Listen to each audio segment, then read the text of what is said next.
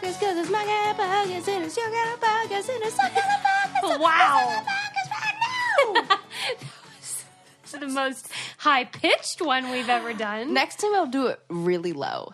Oh my goodness. Today's episode is brought to you by HelloFresh. Visit HelloFresh.com and use promo code BrainCandy30 to save $30 off your first week of deliveries. You guys said you were missing Oh my goodness the songs, and then I brought them back, and you guys are gonna probably write in and be like, "Yo, you can get rid of those songs."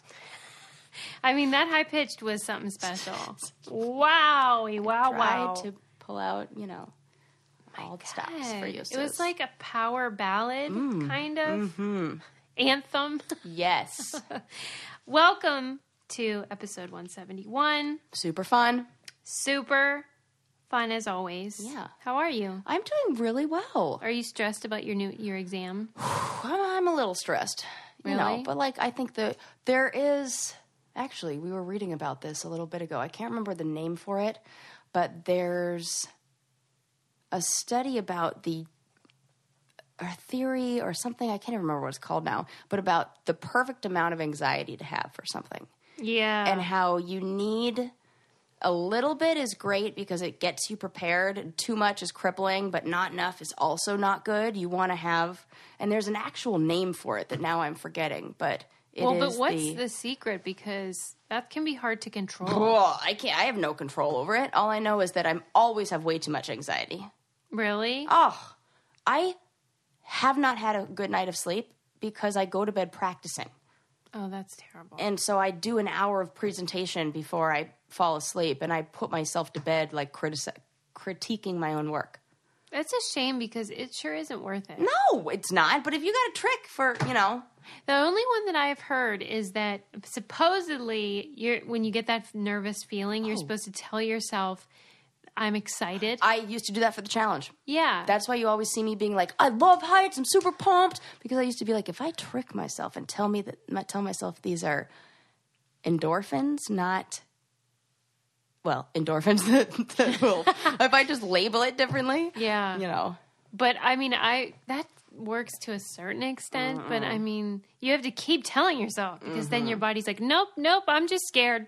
Yep. Just real scared right now. And the worst is like I I went to go practice in front of my husband and I started talking and then it was like I didn't know what to say. No. And had all this information in my head and I couldn't find the words and then all I could think about was how I don't have the words and instead of thinking about what I'm going to say I just started thinking about oh my god what were you going to say next and that it totally derails your train and you know or just hoping that doesn't happen. Go day off. God. You'd think with all the talking I do on this GD thing, I'd be good at it by now, but This is the problem. time to practice. Is that whenever it's not about being ourselves, we're Right. useless. Useless. Oh my god. That's why I can never be an actress because Oh, I am I- only good at one thing: That's true. being Suze. Yep. And that you are fantastic at. Uh, I was going to tell you this off the air, but I'll tell you now. Oh yes, I because love that. why not? Why not? Uh, I went back to Pittsburgh with you, as you know. Yeah. And I spent some time with my family. And my dad is not in good health, but like almost doesn't. He knows he's not in good health, but he is in denial about how he truly looks like he's on death's door, right? So, like, he looks old and not good. Like, if you just saw him, you'd be like, well, that guy's going to die soon. okay. But She's he, just saying this with a shit eating grin on her grin on her. he loves this kind of stuff. So Yeah. believe me, Yeah. this is not a big deal. So I, I show up, and all my other brothers and sisters are already there, and I made the mistake of asking how he was doing, which is just small talk. Right. But then he'll tell you. So he starts telling me this story about how he went to this. Uh, it's like 7-Eleven, but it's called Sheetz, and and it's got good food. It's like top notch. I hope it only sold bed sheets. That's I thought it was like oh, only gonna be linens. Sheetz with a Z. Okay. And he decided he wanted donuts. Mm-hmm. So he goes in and gets his, I think, several donuts, at least one, and he falls at Sheetz. Like a fall. right, like a fall For when you're when you're Oh, old. Yeah, that's Yeah. dangerous. Oh no. And he drops the donut. And so he really wants that donut still. And so he's like on the floor trying to get this donut at Sheetz. Oh no.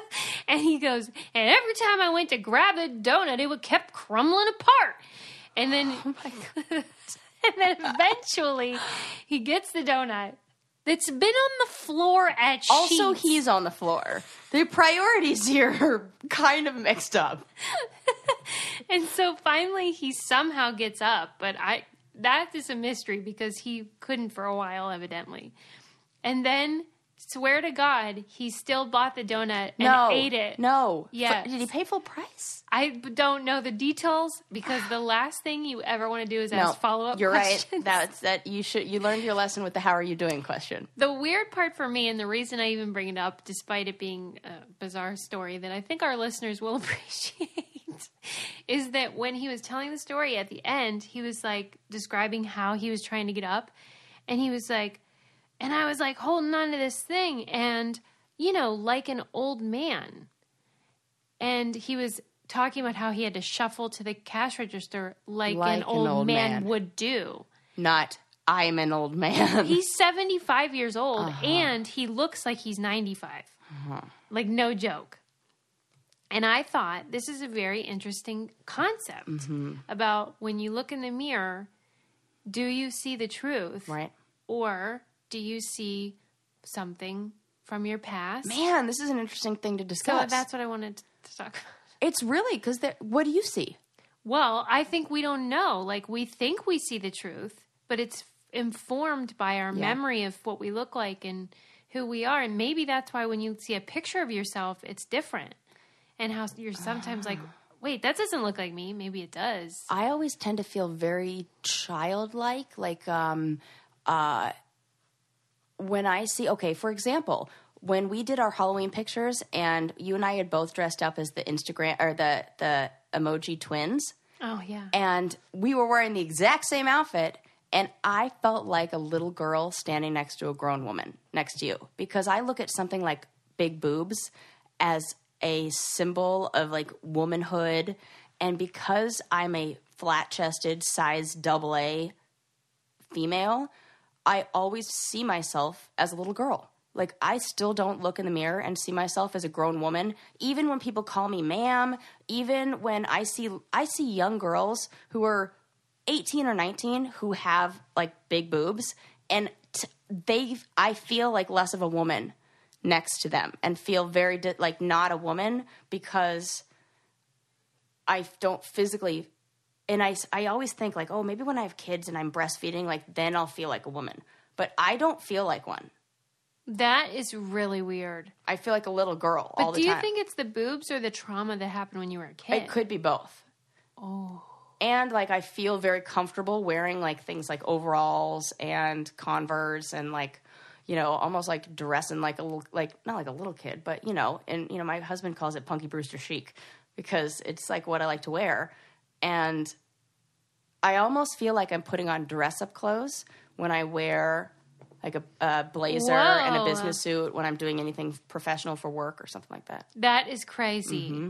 so i feel like that's kind of the same Yeah, it is. thing. Because I think and trauma trapping you in that one place I think our Oh. brains are tricked into thinking like that we're objective Mm-hmm. about how we look or whatever, but that people looking at us see a totally different thing.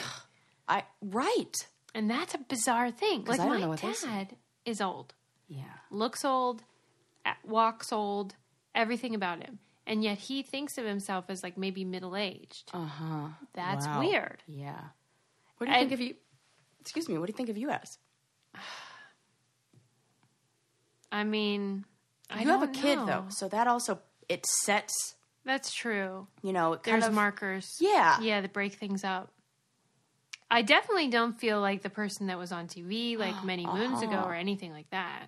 I feel Okay. a lot of distance from What about before you had a child, but when you were a professor, when you were Mm-hmm. the adjunct professor, when you taught class, did you feel like you were a professor? Yeah, but the thing is, I don't think other people see me like that. Uh huh. So that's a bummer. Yeah. Wish it was reversed actually. well, for some people, it- Right. yeah. Because some people say like they always feel like they're faking it Mm-hmm. and like, but everyone else feels like no, that's an expert right there. But it's like the reverse where I actually am an expert and everyone's like, that's just a nice gal. Right. I don't know. But wow, that's weird. really interesting. yeah, and I even brought it up to my siblings. I'm like, did you hear him when he said like an old man? Everyone was like, yeah, that was weird. Oh. You know, he's the only one. When it's like the emperor's new clothes over there, except with donuts and sheets. um. uh, anyway, if you don't want to go to Sheetz to get your food and you want to cook at home, we recommend HelloFresh. Definitely recommend it. It is All such ages. a great service, right? No matter how old you are, Yes. or how old you think you are. Um, and that's the thing; it's great for my son. He helps me cook. It's a very, it's a really nice family thing to get all the ingredients sent to your door. As I thought you made such a good point the other day when you said, "And there's no food." That's waste." my biggest number one thing now is I can't believe how much food I throw away if I do not use one of these services. yeah, because they just send you exactly the amount that you need to make the recipe, and then that's how much your family will eat. So it's perfect. Um, and we wanted to give you a good deal, and it's a good deal anyway because it's like ten dollars per meal, which is such a barg. I I know that I throw away more than that a week. Isn't it And gross? I I mean I just threw a whole thing of snap peas away and baby carrots and I'm like it's a there goes twelve dollars down the Yeah. drain. And they consider themselves farm to box company, or a, they like to call themselves a couched kitchen company. Oh, that's cute. Which makes sense. Um, but they have classic box, veggie box, family box. You can choose what you like, and that's um, great too. So if you would like to try HelloFresh, you should go to HelloFresh.com and enter our code, which is BrainCandy30, to get $30 off your first week of deliveries. Give it a try, see what your family thinks, and they always change up the recipes too, so it's not boring at all. Um, and we love that. So give it a try. Um, okay, that was my like story about my family. Oh yeah. You're welcome for that. Thank you for that. Um, I saw this video about diamond shopping, like if you're shopping for a ring and how it's all like ridiculous. I, I think this is a thing that we should definitely discuss because as the holidays come up, I feel like I'm seeing more and more commercials now, mm-hmm. and I'm always interested because uh, we ESPN is often on in our house, and ESPN starts playing more diamond commercials around this time of year right. because Well- you sell to the buyers. Exactly, right. And a lot of fellas hopefully are getting their ladies jewelry, which is cool. But this video basically said y- Tiffany, Harry Winston, um, De they didn't mention them, but pretty much everywhere. Kay Jewelers. No, because they were going to the super high end ones. Oh, okay. Where Got it, like the markup is insane. Insane. And they were saying that it's the same diamonds that they, they have at Costco. It is. Tiffany's is the, totally the same. Yeah. It's it's outrageous and total baloney. Mm-hmm. It was like you could go to Costco or even Walmart or wherever. Or even online. oh yeah, they they actually named like Blue Nile. Yes, that one. Those are the same. Great. Same diamonds. Totally the same. Buy your diamond there, then you can customize the setting, make it how you want it. You do it the same and anywhere you go. You can buy the Tiffany box on eBay for 25 bucks. Yeah, no problem. If you really wanted to scam your girl Mm-hmm. or your guy or whoever. oh my god, you want to know something? What? When my parents got divorced, my mom went to a pawn shop to trade in her ring. Yeah. It was fake. CZ Max. Mm-hmm. Oh my god. No. Her wedding ring was not real. Cubic zirconia? Mm-hmm. I can't believe that bitch didn't notice. It's hard to tell. I mean, I, they must. It must have been a good faker because oh my she god. could not. She could not tell. I'm kidding. My mom's not a bitch. it was just for joking. For a joke. She loves Oh my god. Wow. And actually, he's the bitch. But you know, I can you believe that? Try to get pull a fast one over. On, you know what? I bet it's pretty common. I bet it is. because the, they're so expensive. I mean, but if you were gonna get a fakey, wouldn't you be like, "Ow"? His was like casual fake. That's even smarter. I know. I know how this box scam on eBay works though because I had uh, bought a pair of Chanel sunglasses and they come with Oh, all the yes. you know the booklet, the authenticity, and, mm-hmm. I sold that on eBay. I got thirty six bucks for that kit, and it was just the box and Oh the tags. and then they put fakies in there, and then okay, I'm contributing to, You- you, yeah, know, lies, but I'm not Yeah, lying. Selling your box, yeah, just selling me your box.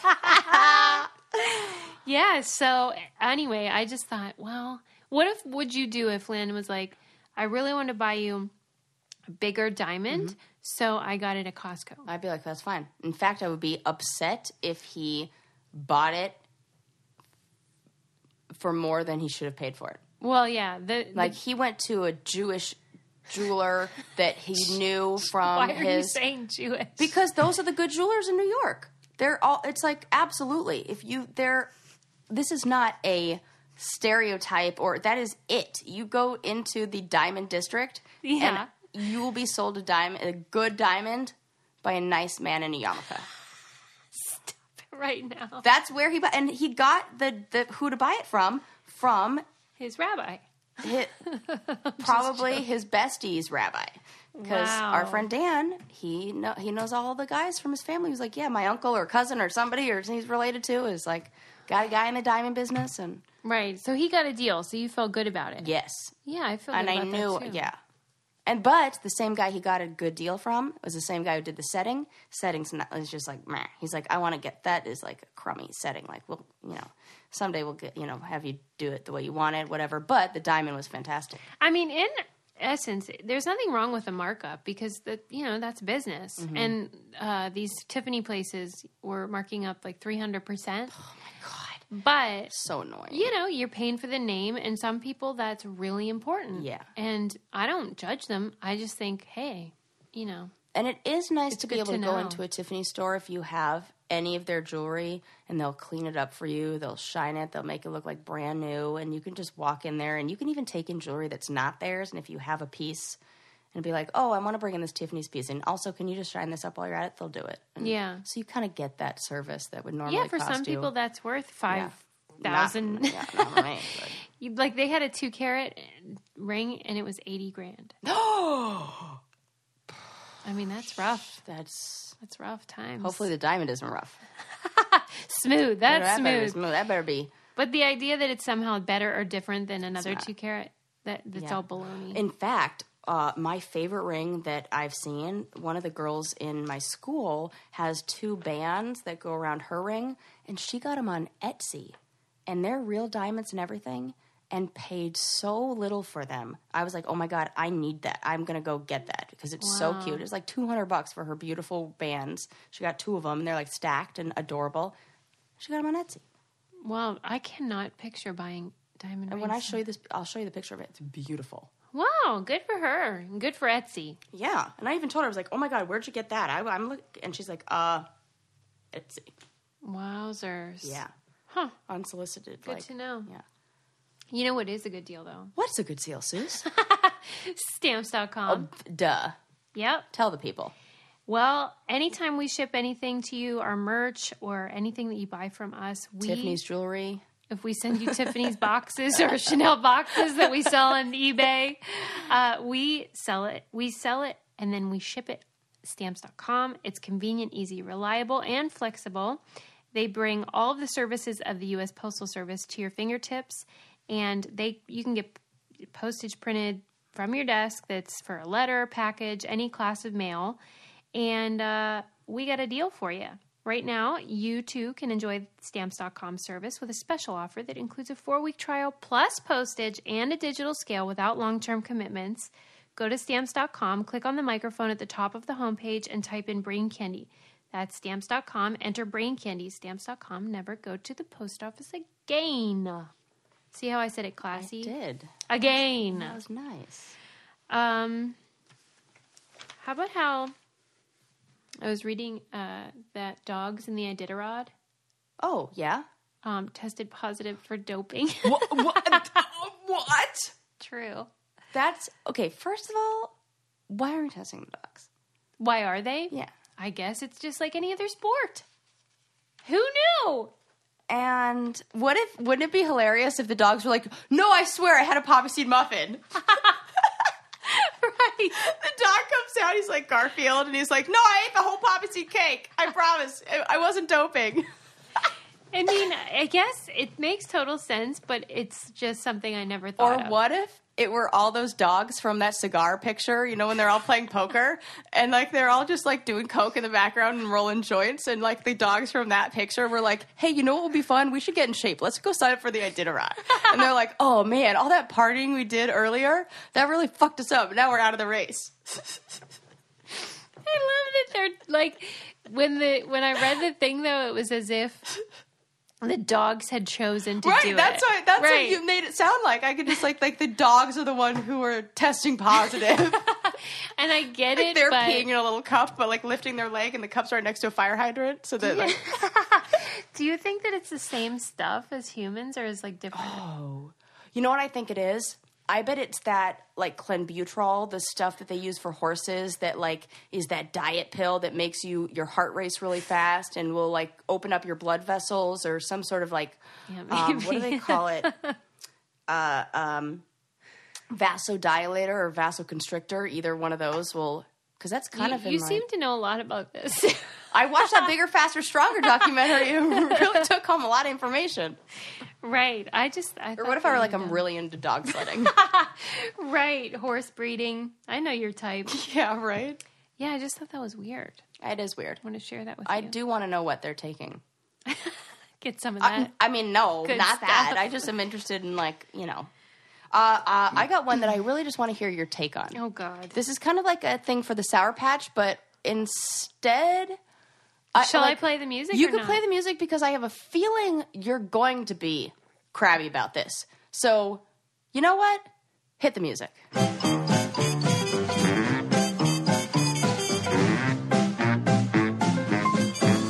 All right. All right, are you ready to be crabby? Ready. Susie, Southwest Airlines has recently put in motion, put in flight, Yes. this idea of having live music on airplanes.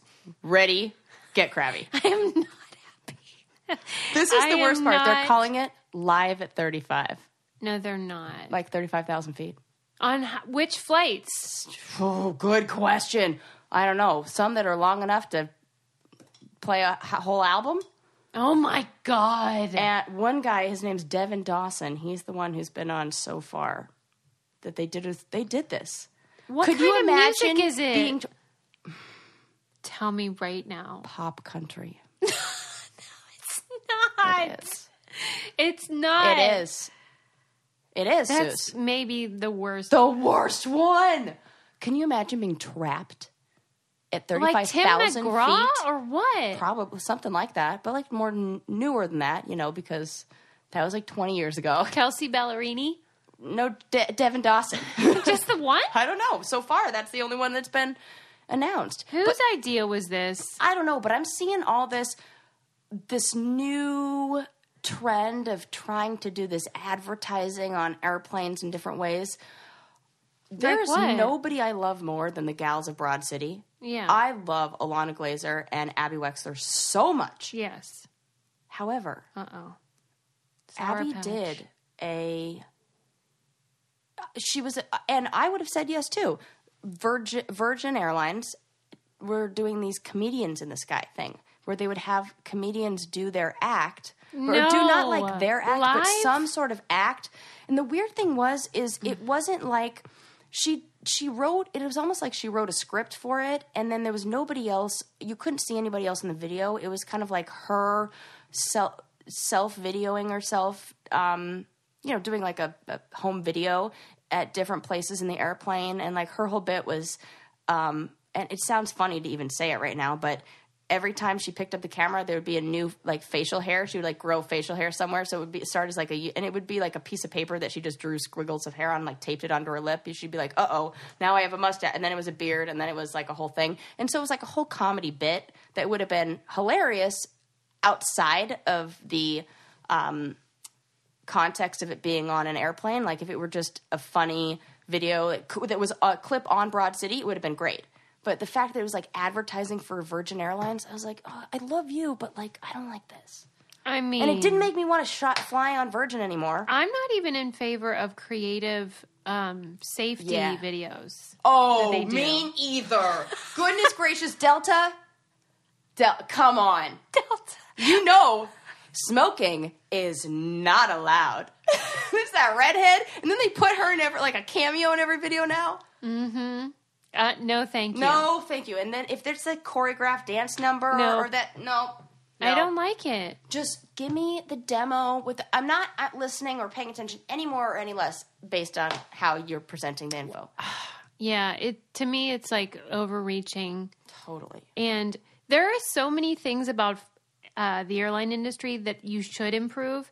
Stop it with the videos. That's not what we were mad about. no, about. we're not. And no amazing choreography is going to make me okay with the six inches of knee space you took away. Yeah.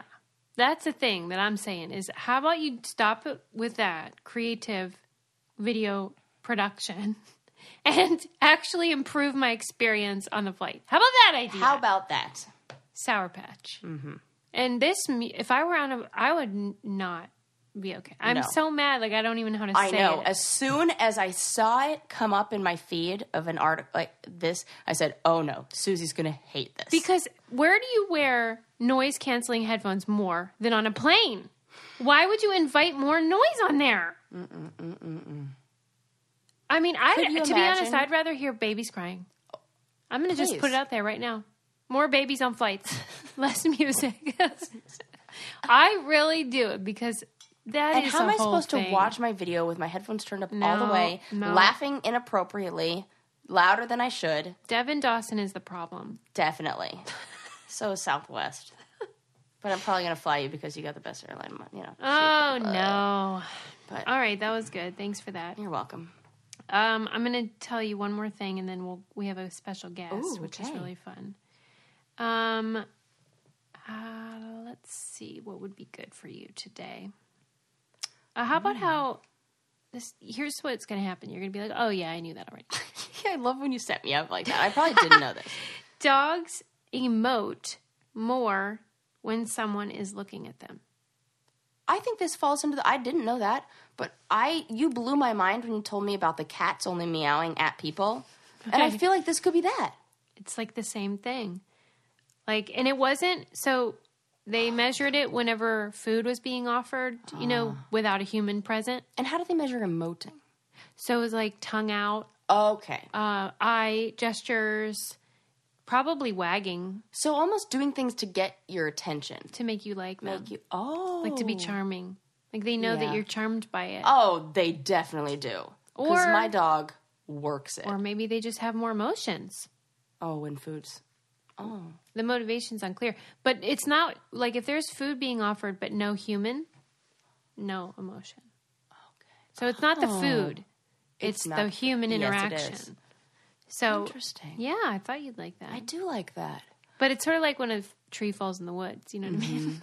It is. You're like, eh, How do you know? Is that observer effect really real or not? right? Maybe they know you're watching. They can hear real I good. mean, except my dog. Landon thinks he's deaf. I think he's just obstinate.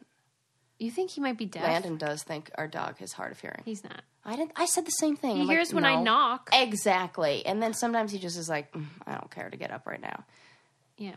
But he gets really emotional when it's time for bed.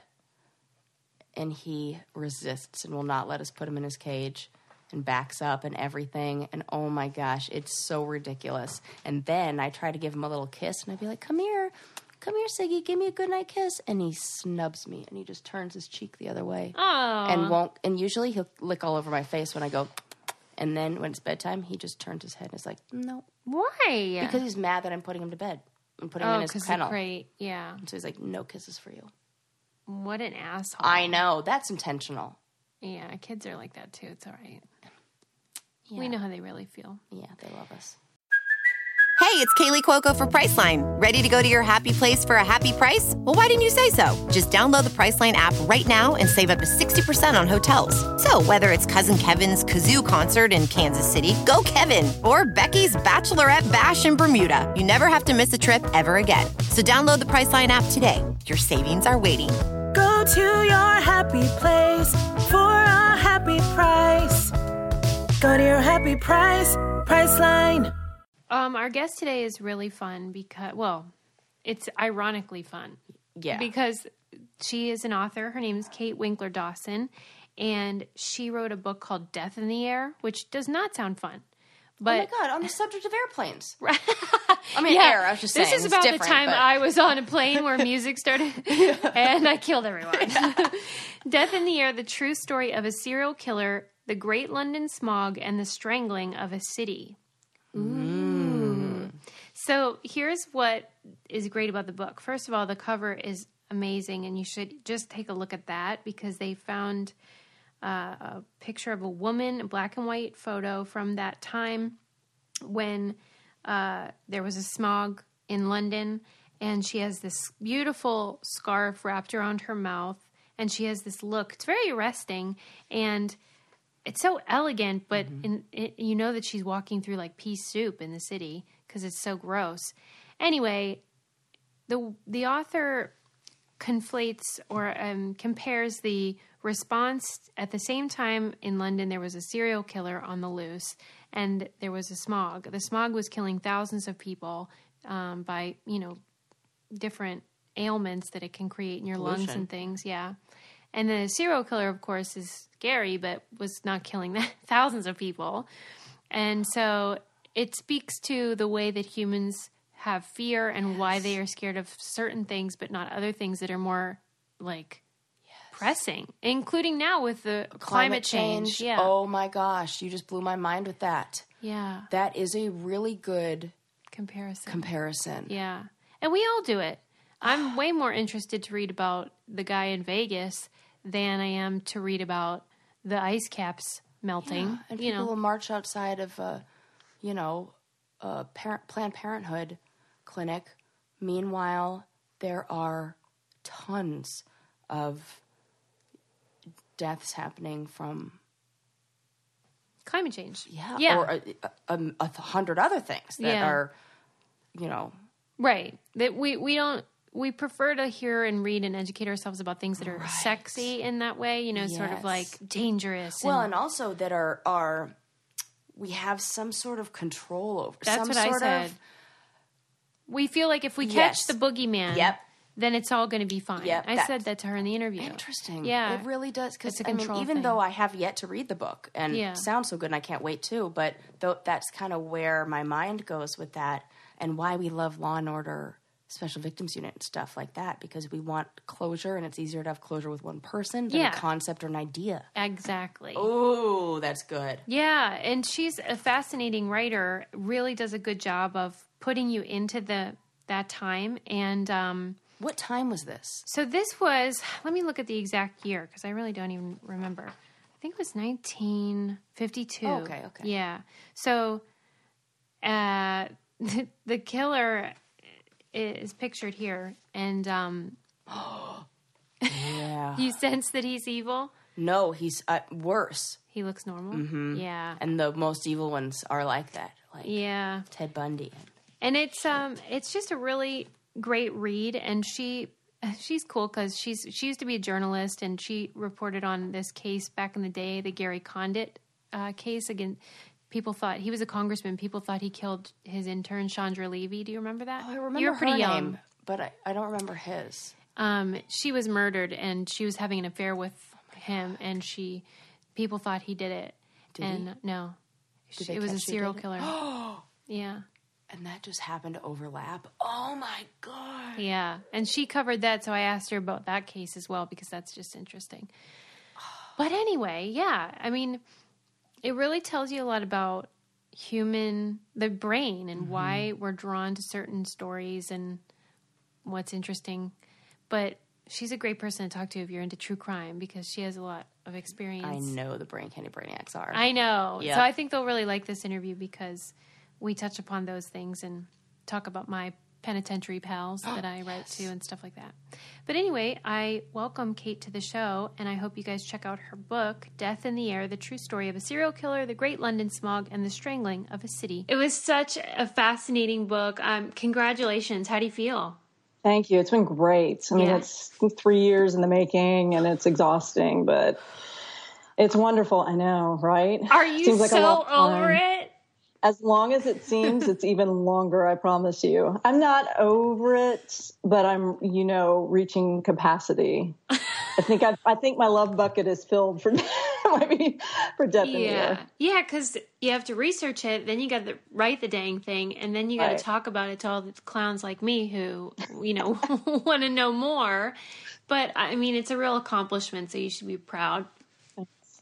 Um, okay, so I didn't even know about the fog situation. I mean, I knew about the apparel brand that was called London Fog, and that was about it. Um, and so, you know, it kind of speaks to the book's point that this didn't get the kind of attention that it deserved. Right. Okay, so let's start there. Why the heck didn't people care about this disgusting situation and dangerous? I think a couple of things. It's the same reason why we're not completely horrified um, in America of the state of our air right now, which is not good. So, um, London, 1952 is post war, four years after the war, World War II. And uh, it's just a nation that's literally shell shocked. I mean, there are still buildings in ruin, the government's bankrupt, coal is just a part of life of being a Londoner. It's the most populated city in the world at the time. It's the most uh, industrialized. It's a compact. People are living on top of each other. There's a lot of poverty. And, you know, these fogs are just well known. I mean, just, it's part of life in London. And dirty, nasty yellow fogs just came and gone. And the difference was this one didn't go for five days. And that's what caused the problem. And even then, it didn't occur to people that this was the bad fog until the government started releasing the number of people who died. And then it sort of became apparent. But even then, you know, it was, um, I think it was a situation where people just said, well, let's just, you know, stiff upper lip and move on, um, which is a little horrifying. But I think it was just, you know, even now, a lot of people in London I've spoken to have no idea, have never heard of it, unless you've seen The Crown and then you've heard of it. So almost every woman over 45 I've met has heard of it. Because they've all seen The Crown. So, you're doing you're you're doing research and you're thinking this would be a, a cool uh, story for a book, and then you start coming across these other headlines about something else that was killing people at the time, and how I know it's sort of ghastly, but how excited were you to be like, oh dang, we we can combine these situations, these stories into one one Yeah. narrative. I used a word a lot stronger than dang, I think. When I, Really, because that's stronger. exciting. It was. And I am a huge true crime fan. I was a TV producer for years and I report on crime. It's just my wheelhouse. I love it. And um, I grew up with a father who was a criminal defense attorney. So I wasn't looking for a serial killer who stashed bodies under floorboards and, you know, in behind kitchen walls and in the garden. Um, but when I was trying to find information on the fog in the newspapers, I couldn't get away from this beast of Rillington Place and House of Horrors. And so um, I just started realizing there was this connection, and I found a letter that his wife had written about the fog and how they were kind of smushed together, and they couldn't, you know, that they were both sick from the fog. And so I just realized that that these stories could work really well in parallel with each other. And then they eventually converge in the media because uh, honestly, the media could have could care less at that point about the fog, and they were much more concerned about this serial killer who was on the loose. Um, and so was the media, and, and so were the the politicians also. Yeah, and I mean, really, that just sort of reflects the public's interest, which is the same now. We do the Exactly. same dang thing. Um, and so I get that. Do you think that, like, when it comes to the public's interest in the environmental issues versus a, a serial killer, does it? Do you think that it's about control? Like, you feel like if you just catch the bad guy, you can stop the terribleness, but you can't think- stop the fog. They thought.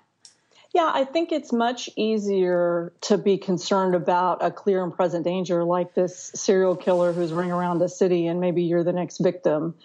Um, versus something that is a, a, problem that is requires a systemic change, which is air pollution. I mean, yeah, it was that's no fun. Just not. It was, and it's kind of a Debbie Downer, and yeah. it's boring. and it just, I'll tell you, it took a lot of work for me to turn the fog into a boogeyman, but yeah. I really needed to, and it's a good boogeyman, I think. Yeah. So. And you were successful because it did feel so menacing. And I kept thinking about you as the writer and how I wondered if you felt like you had a fog around you sort of every day while writing it.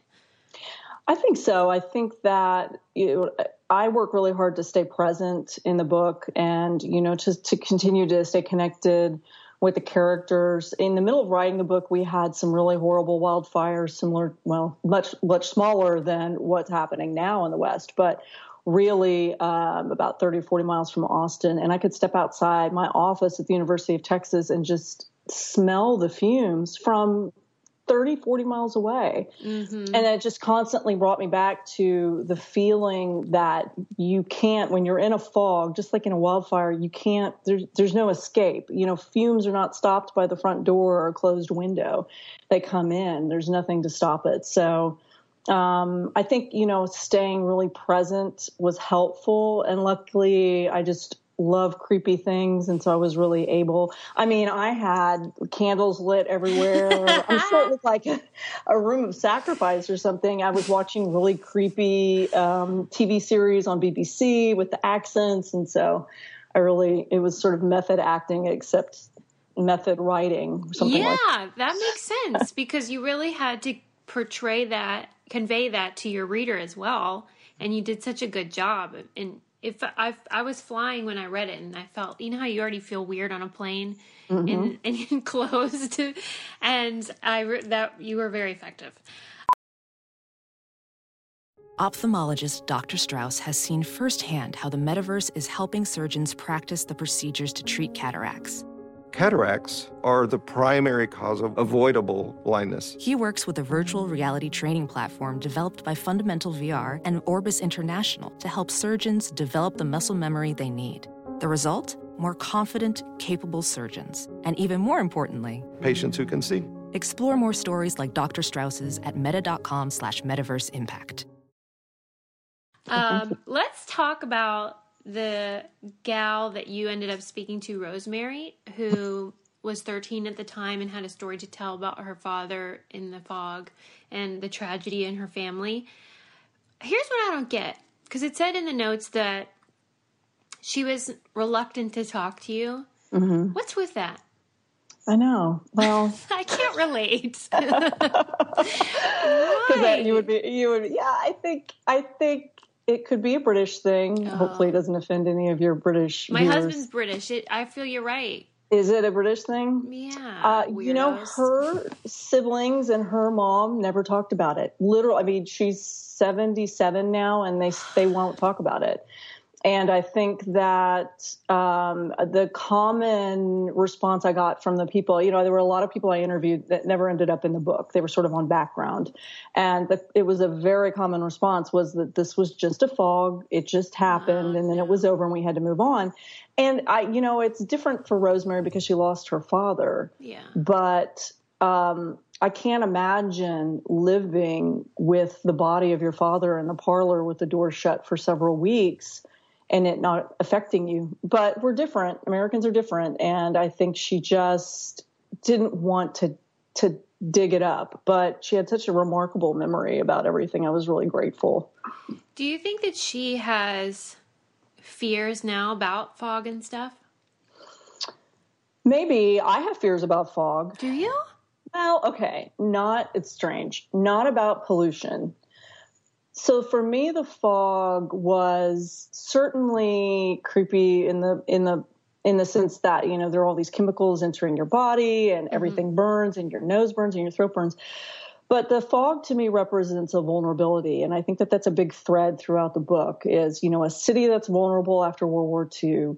Um, people in Notting Hill, where the serial killer lived, who are vulnerable because it's such a horrible area with so many horrible horrible people And then, you know, this little girl who didn't choose to live in London, didn't choose her father's um, profession, you know, didn't made no choices about burning coal.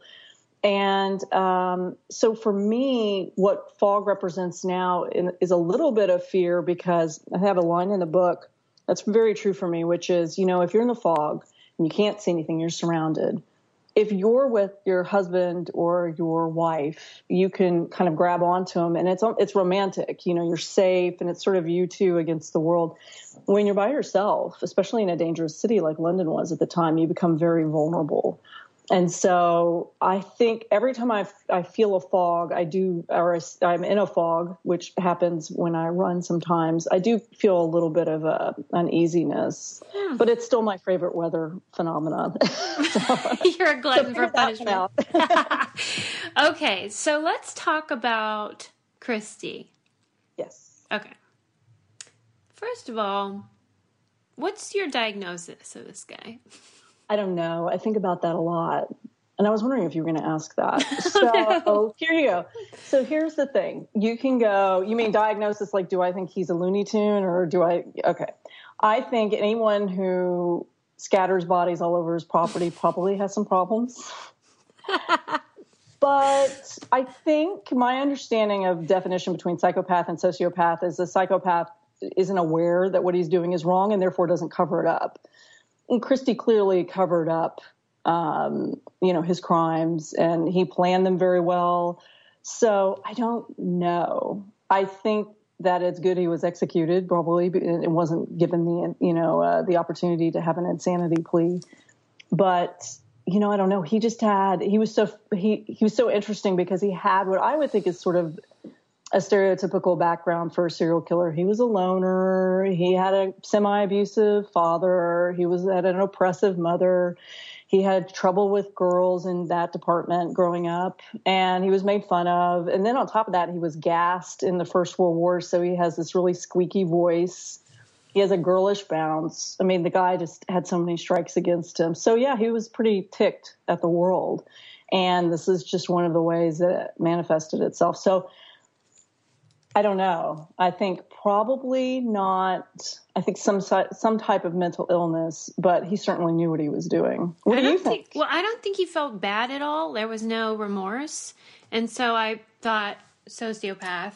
Mm-hmm. Um, and I write letters. I'm a I'm pen pals, penitentiary pals with um, the Unabomber and BTK.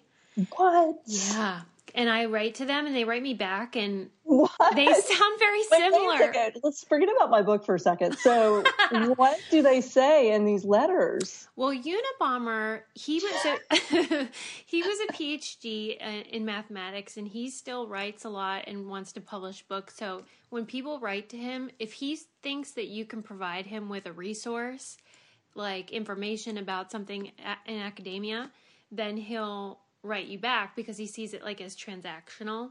Okay. So I use him and he uses me because I'm trying to find out information about morality because my PhD is in religious studies. Oh, right. And so I wanted to get to the bottom of like, do you think these people just snapped and chose like, like are they choosing darkness or or what happened in their life anyway? And so he's very seemingly sane. Like he makes a lot of good points, yeah. and his thing was that he had a you know he had the manifesto. So he had something to say like a philosophy. Yeah. Whereas the btk one you remember him? I do. Uh, yeah. bind torture kill. Yeah dennis rader. Mm-hmm. That was uh wa- see i don't even want to go into how much i know. It's washington state i think right? I think he was in kansas topeka kansas we'll look, area. we'll look it up. Yeah we'll see. Okay so what does what does btk say well, he sounds more like Christie, and he his technique was a little bit more like that, where there was sexual uh, a component of sexual pleasure, and uh, also with the the choking mm-hmm. aspect. So he they sound similar, and mm-hmm. his the stuff he sends is way weirder. Like he draws pictures a lot, and like your face is classic.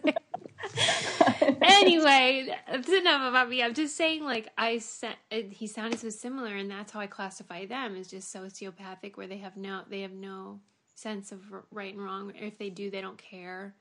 Well, okay, so I'd be interested in what BTK says about stuff like this. Christie loved animals, loved them, protected them. It broke his heart to put down his old dog.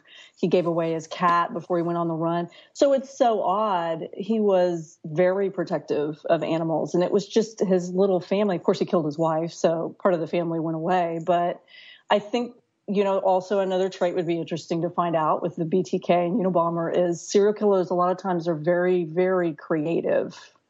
You know, um, photography. Christie was really into photography, art. You know, you were saying the Unabomber. Right.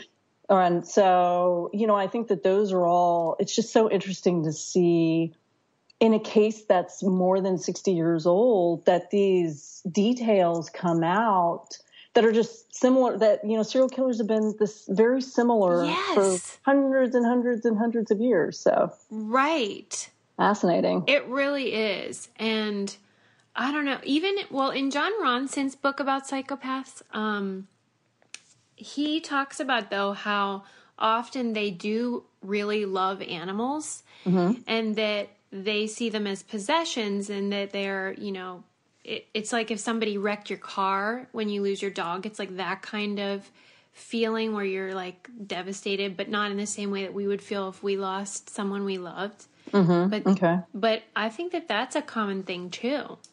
Weird, right? really weird there's a well, we're getting off topic but there's an article i think it was in the atlantic monthly that talks about uh, you know my child is a psychopath and how do you identify that it's so fascinating i wish You i could have send me interviewed that. him. i will i will i'll send you that Oh, that's So- interesting. Okay. Yeah. So Okay. now also Reset. I'm sure I'm sure that you also keep having to answer this, but I am curious. So I want to know if you really do think there were two serial killers in that dang house. no Oh, you don't. No do you, You made me Well, no, but you made me think you did. Well, I wasn't. So here's the thing. So I'm a journalist, and we're taught to not take a stand. You, you, you know, present people with Yeah. the information, and they can make their own decision. My issue, I think, with the story with Timothy Evans is well. I don't think there were two serial killers. No. Okay, let me rewind. Or two so killers. Yeah. I do think Timothy Evans was guilty. So you're right. Oh. Yeah. Okay. Um, okay, hold on. You gonna be able to Two edit that? murder. no, go ahead. Go ahead. What? Okay, so so the setup of the story is is the the Timothy Evans and his wife and child move into the building. The wife and child go missing. He confesses. Then he says, "No, I didn't do it." Then he says, "Yes, I did do it." He's an abusive husband. Yeah. He's cheating on his wife. And when they finally track down her body and the, the little girl's body, he's convicted partially because of John Christie's testimony. And um, I think that the issue people had at the time was that once we discovered that John Christie was a serial killer, it was hard for people to believe that um, there would be two killers living in the same building at the same time. Okay, Yeah. I know that's odd, but not a serial killer. Two serial killers? Yeah, that's a little bit odd. You're right. listen, okay, so Notting Hill in the 1950s was a really difficult place. There was a lot of poverty. It was a slum. Um, there was a high unemployment, a lot of alcohol, and a lot of servicemen coming back from the war with guns Yeah. and pretty pissed off with life. yeah. And so, a serial killer in a building with another serial killer is pretty out of the question. a serial killer in a building with a husband who was abusive and then snapped, yeah, Yeah. I, it doesn't surprise me one. bit. It it nobody can accept that today or 65 years ago. It just seems like too much of a of a coincidence that they were both in the building at the same time. The problem Yeah. is, is they're both liars, and we kind of had a Keystone Cop situation happening where the Metropolitan Police just really didn't uh, do a good job with the investigation. They walked right by a thigh bone holding up a piece of fence when they were searching for this wife and this this little girl. I mean, it's just incredible. So um, there were a lot of missed things, and, so, and again, that speaks to the atmosphere of London at the time, which was a police force that was undermanned, Yeah. um, really heavy with crime, and that area was such a bad area. Christie's garden was just wrecked. There was trash everywhere, and of course, two bodies buried, and they walked right over the bodies. They had no idea that these two skeletons were there. So there were a lot of missteps. But I think the issue of just finding out who was guilty and who wasn't in that situation is they were both violent, they were both liars. They both recanted, and you know, and so I think there's so much confusion um, over both of their stories, I think the more likely story is that Timothy Evans did kill his wife and little girl. And Christie confessed, but he confessed, I think, primarily. Well, I know because um, his his uh, defense attorney wanted to um, go for an insanity plea, and so he said, "More the merrier." You know, put in as many bodies as you can. He tried to get him to confess to a murder in Windsor, where Christie wasn't even in Windsor at the time. So I mean, it's an admirable, I guess. I Desperation of an attorney. This is why people need to read the book, by the way, because there's so many parts that are just like head scratchers, and it, it's just really fun read, even though it's disturbing. Um, okay, now what do you think? See, this is why people end up talking about the murder stuff more than fog because, like, the it's not the death as much it is the oddity of it. Like even that tin of pubic hair, come on, what is happening? I kept reading and thinking, what is going on with that tin? Why was that there? I that, need I answers, Kate. You so did I thought BTK had a trophy? Didn't he have trophies? Yeah, but not a tin. I mean, he's not crazy. not a tin of pubic hair. well, and I, you know, I think the description of when I spoke to Lynn Trevelyan over the phone, the, the, description of that was funny because he, when I talked to him, he was the police officer who found the 10 to begin with. When I talked to him over the phone, he was 101. No, no, no. So you can imagine how I didn't want to hear a 101 year old man talk about pubic hair, but it is an important detail. I mean, trophies exist yeah. and, you know, people like them. He kept, um, he snipped his wife's pubic hair also and kept wedding rings and you know timothy evans kept his wife's wedding ring and it, it's just an odd an odd thing you know when christie killed his wife he put her under the floorboards of the parlor and sort of slept nearby in the bedroom but he couldn't sleep in the marital bed where he killed her so he slept on the floor. It was just, like the process of what people right where they draw the line. True yeah but the but uh, i think the 10 and with the pubic hair, and there are pictures out there of it too. Um, I don't think the the evidence I know longer exists. And then it became. I'll tell you the most fascinating part is when 1950s pathologists were debating whether or not this pubic hair came from which woman. And, and so I'm reading all these reports and it's like, no. of course it's, yeah. And then they exhumed the body of the wife, Beryl Evans, Timothy Evans' wife, and checked the length to see this is going down a bad road. I love it though. That's so interesting. And they were and seeing they, if he the link. Right. Well, they said that a body will allow your body will allow your hair to grow, all hair to grow after you die for a certain period. And so it was clear that she had never had her pubic hair clipped. So mm-hmm. um, it to the defense attorneys or to the prosecutor proved that that he hadn't, that none of the pubic hair found in the 10 belonged to Beryl Evans. Therefore, Christie didn't kill her. Therefore, you know, they had not prosecuted and hanged the wrong man. So there's an awful, the, the autopsy photos and the pathology reports are startling. Who to knew me. that that tin of pubic hair would come in handy? I, would say it was very handy. okay. Buried in the garden though, that was a little odd, but yeah, that's that's the odd part. But also, why would you? Yeah, why would you use a thigh bone to prop up a fence? Also, right? Uh, he made some interesting choices. He did. He did. Okay, now I have to like keep doing that because there's so many different things.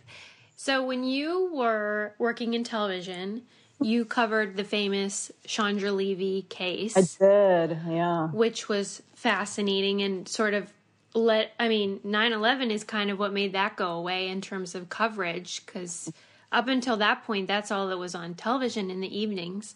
Mm-hmm. Um, did you think Gary did it at the time? I did. Yeah, me too. I think so too. I can't believe you remember that. You're both old. I I was into it and I thought he did it for sure. And uh, I'm shocked that he didn't do it. I am too because obviously the more he, okay. So do do you think people know about this case, Chandra Levy? Yeah. So she disappeared. I think so. That happened in September of 2001. So she disappeared a few months earlier, right? Yeah, Yeah, like early in 2001 or something. Right, and she and she was an intern for a California congressman named Gary Condit, and he was sort of the king of the castle in Central California. Yeah.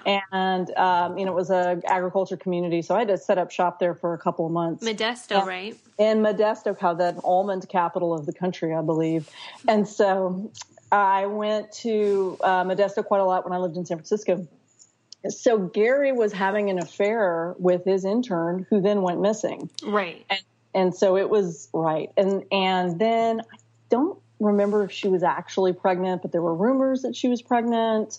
And she just walked out the door for a run and never came back. And then right, it turns into a um, he he clammed up. He was married to a woman who had, I think, brain cancer at Oh the time, God, I didn't and lived in, in lived in Central California. She, I think it was brain cancer or tumor, I can't remember. And um, he lost reelection. He was never charged. He was a suspect, but he wouldn't talk. Nobody would talk about it. When he was like throwing uh, stuff related to her in dumpsters. Yeah, she bought him like a watch, I think, and he lost it. Yeah, it was it was pretty crazy. So, right, who would think that a serial killer is the one out of all the possible people who would have, uh, you know, grabbed her? So she was. I don't remember what the park was, but apparently she was jogging through the park and she got snatched and Right. killed and buried at the park. And I think it was only just a few years ago that they finally found her body, but it ruined his career for sure. And- right. You never. I don't even know what he's doing. Is he just retired or? I don't know. He must. Yeah, I'm sure he and he was a very popular um, representative. Yeah, he was senator. So, So, don't bang your intern. That's a. well, at least be open about it. If the police come knocking and saying, "Hey, she's gone," I mean, he just completely shut down, and that's what caused the suspicion. But right, I mean, if you're going to choose between random killer who is stalking women in a Washington Park versus you know the guy who's having an affair who's boy, I think he was in his 40s or early 50s, and she was 21 or 22, very young at the time. So, anyway, it caused a huge scandal. And that was my first, I would say, that was a crime story that I really dug my, my way into, and I really, really en- enjoyed that story. And it sounds weird. I'm sure you feel the same way about your pen pals it sounds weird and, and sort of guilty for me to feel like I do enjoy these stories because they're so lurid and, and uncomfortable. And sometimes I feel like, you know, I'm getting entertainment out of someone else's sorrow. But man, it really does it all those stories say something about our society. Yeah. and and what we value and again you know coming back to the book why would you be scared? Why are we more interested in a serial killer and even more interested when he's caught? So the clear and present danger is done in march. They've caught him. He's surrendered. And then the trial and the headlines went through the entire summer. I mean, the whole summer. He led the newspapers. Every time a, a psychiatrist would get on the stand, you know, I mean, there were these full spread um, front page articles, and it was incredible. And yet, the fog is barely in there. It's in the parliamentary notes in the back section of the um, Times of London. So wow. but again, you know, this is John Reginald Christie was a pretty extraordinary case because I'm so into true crime. And, you know, I watch Dateline NBC, I watch all of those shows. And so I'm prepared if somebody sneaks up on me pretty well. And I am. And it is, it's a practical thing you get out of that is you Right. learn a little self defense, you know, and what people do wrong. You know, always lock your doors. And um, so it takes a lot to shock me. And so I'm not interested in anybody who doesn't shock me. And he really did. Wow. Yeah. And he has no relatives like alive. No, not really. I mean, he had some. He had some sisters, no brother. He had some sisters who I think everybody just sort of went away, and he was detached from his family completely. So, um, yeah, nobody who he never had children. So, Oh, thank God. All right. Uh, you're off the hook. I, w- I was wondering if you were the person that found this beautiful photo on the cover. I did. I did. No. How Isn't that wonderful? psyched were you? It was great, and I really and my editor I think was drawn to it really really quickly also. So and that was taken during the smog, um, and it was put on a magazine cover in November I believe of 1953. So It's yeah, such she- a gorgeous photo, and It it's is. of course you know symbolic in so many ways. I actually was like, "Is this real or was it you know made just for the book?" Because it's so appropriate. I love it. That's one of the things I think about this story. uh, The pictures that first struck me were, you know, seeing these pictures and seeing just sort of people trying to make their way through this fog. And I think that that really is what drew it to me. I'm really into visuals. I can't tell a story unless I can put, you know, the visuals to the page because I'm just such a, you know, sort of movie documentary television driven person. So, um, I was, it was really appealing to me Yeah, and also serial killer stuff. I mean, those photos are pretty. Some of them out there are pretty Right. gnarly, body bags and bones, and you know.